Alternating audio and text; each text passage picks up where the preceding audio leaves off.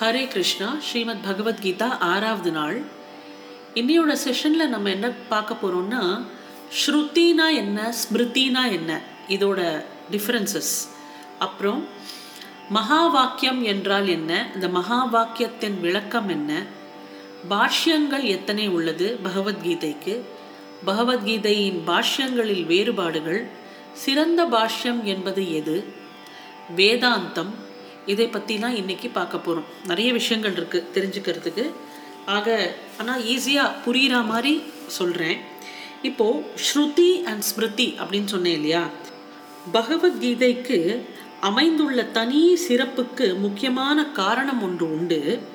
அது ஏக காலத்தில் ஸ்ருதியாகவும் ஸ்மிருதியாகவும் வழங்குகிறது. அதாவது ஸ்ருதி என்பது என்னென்னா கர்ண பரம்பரையாக காதால் கேட்டு காப்பாற்றி வைக்கப்பட்டது எதுவோ அதை தான் நம் ஸ்ருதி என்று சொல்கிறோம். அதாவது ஒரு ஈஸியான புரிகிற மாதிரி ஒரு எக்ஸாம்பிள் என்னென்னா இப்போ இந்த வாய்ப்பாடு படிக்கிறோம் இல்லையா? Two ones are two two twos are four two threes are six இது வந்து காதால் கேட்டு கேட்டு அப்படியே ஜெனரேஷன்ஸ் ஆஃப்டர் ஜெனரேஷன் படிச்சுட்டே போனோம்னா அது வந்து ஸ்ருதி. இதில் நம்ம எந்த விதமான சேஞ்சஸும் கொண்டு வர முடியாது. டூ இன்டூ த்ரீ சிக்ஸ்னால் அது எப்படி யார் சொன்னாலும் சிக்ஸ் தான். அந்த மாதிரி ஒரு விதமான வேதங்களை வந்து நம்ம மாதிரி வேதிக் சக்சஷன் ஜெனரேஷன்ஸை அப்படியே காதால் கேட்டு கேட்டு நோட்டில் எழுதாமல் காதால் கேட்டு கேட்டு அப்படியே ப்ரிசர்வ் பண்ணி வைக்கப்பட்டது தான் ஸ்ருதி. ஸ்மிருதி என்றால் ஞாபகத்தில் வைத்துக்கொள்வது ஸ்மிருதி என்றால் ஞாபகம் என்று பொருள். அதாவது சமூக வாழ்க்கைக்கு தேவையான கட்டுப்பாடுகள் சட்டத்திட்டங்கள் இதெல்லாம் சேர்த்து நாம் ஸ்மிருதி என்று சொல்வோம். இப்போது மனுஸ்மிருதி அப்படின்னு இருக்குது பராசர ஸ்மிருதின்னு இருக்குது இது வந்து கலெக்ஷன் ஆஃப் ஆல் ரூல்ஸ் இன்னும் ஈஸியாக புரியணும்னா அந்த இப்போ இந்தியன் கான்ஸ்டிடியூஷன் ஓட அந்த புக்கு இருக்கு இல்லையா? இப்போ அதில் வந்து புதிய சட்டத்திட்டங்கள் கொண்டு வரலாம் பழசை நம்ம ரிமூவ் பண்ணலாம். அது மாதிரி ஸ்மிருத்தின்னு வரும்போது அதில் வந்து changes are allowed different versions can be inserted and you can remove the old parts that you don't need இந்த மாதிரி சேஞ்சஸை வந்து கொண்டு வரதுக்கான ஸ்கோப் வந்து ஸ்மிருதியில் இருக்கும். ஆனால் ஸ்ருதியில் இருக்காது. இப்போது குவாலிட்டி மேனுவல் அப்படின்னு போடுறோம். ஸோ இந்த குவாலிட்டி மேனுவலுங்கிறது ஒரு லேபில் என்னெல்லாம் பண்ணணுங்கிற ஒரு எஸ்ஓபிஸ் எல்லாம் சேர்ந்து ஒரு அந்த குவாலிட்டி மேனுவல் அதில் ஒரு சில சமயம் நம்ம மாற்றங்கள் கொண்டு வருவோம். அப்போது இந்த வேர்ஷனுக்கும் அந்த வேர்ஷனுக்கும் நம்ம சேஞ்ச் என்ன கொண்டு வந்திருக்கோங்கிறதும் அதில் மென்ஷன் பண்ணணும். அந்த மாதிரி ஒரு collection of rules the collection of regulations அதுதான் வந்து ஸ்மிருதி என்று பொருள். அப்போது ஸ்மிருத்தின்னு நாம் சொல்லும்போது it is to do with execution அந்த சட்ட திட்டங்களை எப்படி நாம் வந்து கடைபிடிக்கிறோம் என்பது தான் ஸ்மிருதி ஆகிறது. இப்போ இதுக்கும் இந்த ஸ்ருதி ஸ்மிருதிக்கும் பகவத்கீதைக்கும் என்ன சம்பந்தம் என்றால் பகவத்கீதையில் உள்ள ஸ்லோகங்கள் ஒரு குரு சொல்ல சொல்ல அப்படியே காதால கேட்டு கேட்டு மனப்பாடம் பண்ணுற ஸ்கோப் பகவத்கீதைக்கு உண்டு. அதே மாதிரி பகவத்கீதையில் சொல்லப்பட்டிருக்கிற விஷயங்களை நாம் எக்ஸிக்யூட் பண்ணும்போது அதை கடைபிடிக்கும் போது அது ஸ்மிருதி ஆகிறது ஆக ஒரே காலத்தில் ஸ்ருதியாகவும் ஸ்மிருதியாகவும் இருக்கிற பெருமை பகவத்கீதைக்கு உண்டு. பகவத்கீதையில் சொல்லப்பட்டிருக்கும் தத்துவத்துக்கு ஏற்றாற்போல் ஒரு வாழ்க்கை நாம் வாழும்போது அது சனாதன தர்மம் ஆகிறது ஆக சனாதன தர்மம் என்பது ஒரு விதமான ரிலிஜம்லாம் கிடையாது. ஹிந்துயிசம்க்கு இன்னொரு ஒரு பேர் சனாதன தர்மம் அப்படின்னு சொல்வார்கள். சனாதன தர்மம் என்பது வாழ்க்கை முறை. இது வந்து இதுக்கும் ரிலிஜனுக்கும் எந்த சம்பந்தமும் கிடையாது. ஒரு வாழ்க்கையை எப்படி வாழ வேண்டும் என்பது சனாதன தர்மம். ஆக அதுக்கான அந்த சனாதன தர்மத்தை எப்படி கடைபிடிக்க வேண்டும்ங்கிற விளக்கம் என்பது பகவத்கீதையில் உள்ளது. ஆக பகவத்கீதையை நடைமுறைப்படுத்தினால் அது சனாதன தர்மம்.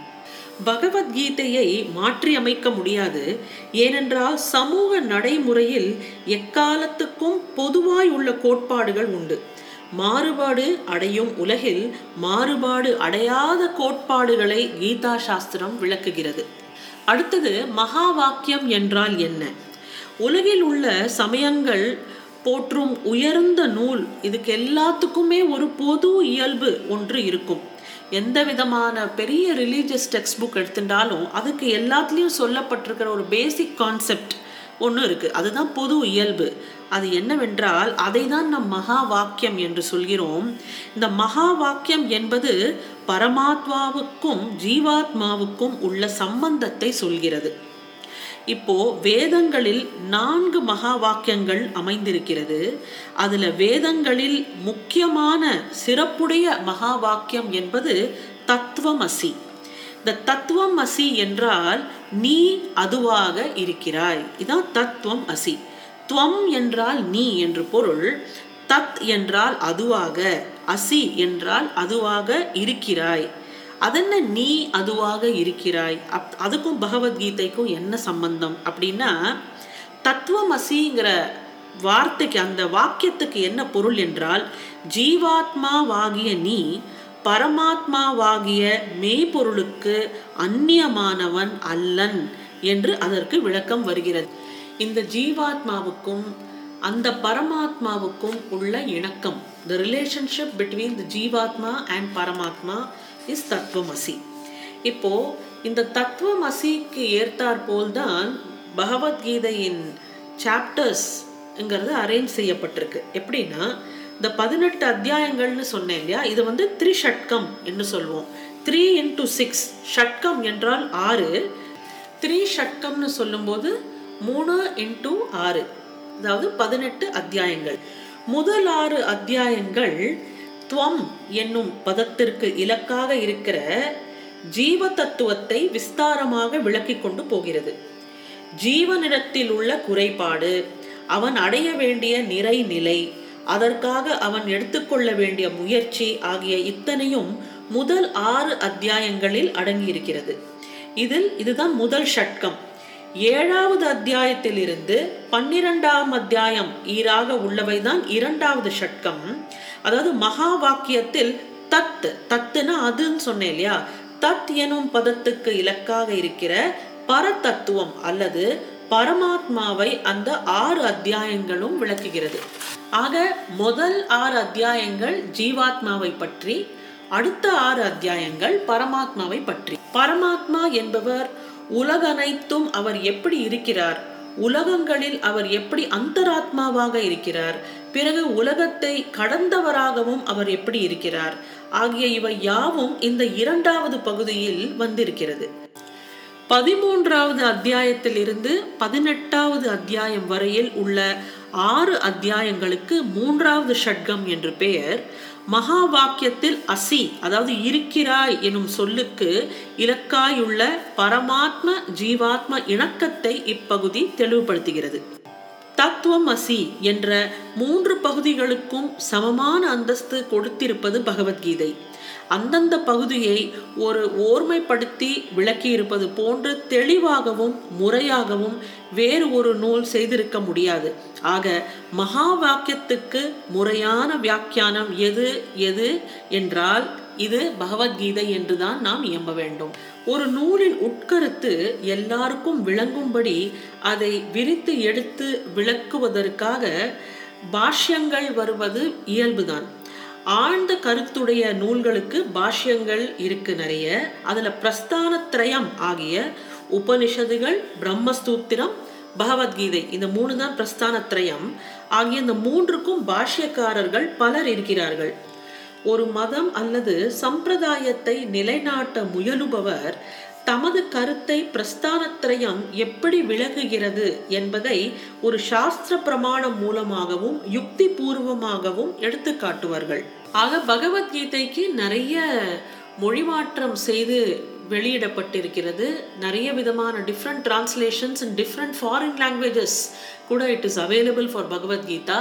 அதே மாதிரி நிறைய பேர் இதுக்கு விளக்க உரைகளும் எழுதியிருக்கிறார்கள் பாஷ்யங்கள் எழுதியிருக்கிறார்கள்.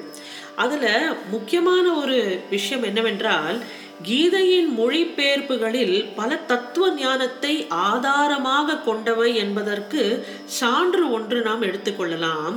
அதாவது ஆங்கில பாஷையில் கீத கீதையை முதல் முதல்ல மொழிபெயர்ப்பு செஞ்சது ஈஸ்ட் இந்தியா கம்பெனி அந்த ஈஸ்ட் இந்தியா கம்பெனியோட ஆங்கில ஆட்சியாளர்களால் இது வந்து செய்யப்பட்டது.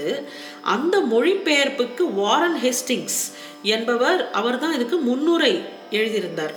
அதில் அவர் என்ன எழுதியிருந்தார் என்றால் இங்கிலாந்து ஒரு காலத்தில் இந்தியா தேசத்தை இழக்க நேரிடலாம். ஆனால் இந்தியாவில் உதித்த இந்த பகவத்கீதையின் கோட்பாடுகளை இங்கிலாந்து அனுஷ்டானத்துக்கு கொண்டு வருமானால் இங்கிலாந்து என்றைக்கும் மென்மையுற்று விளங்கும் என்று அவர் எழுதியிருக்கிறார்.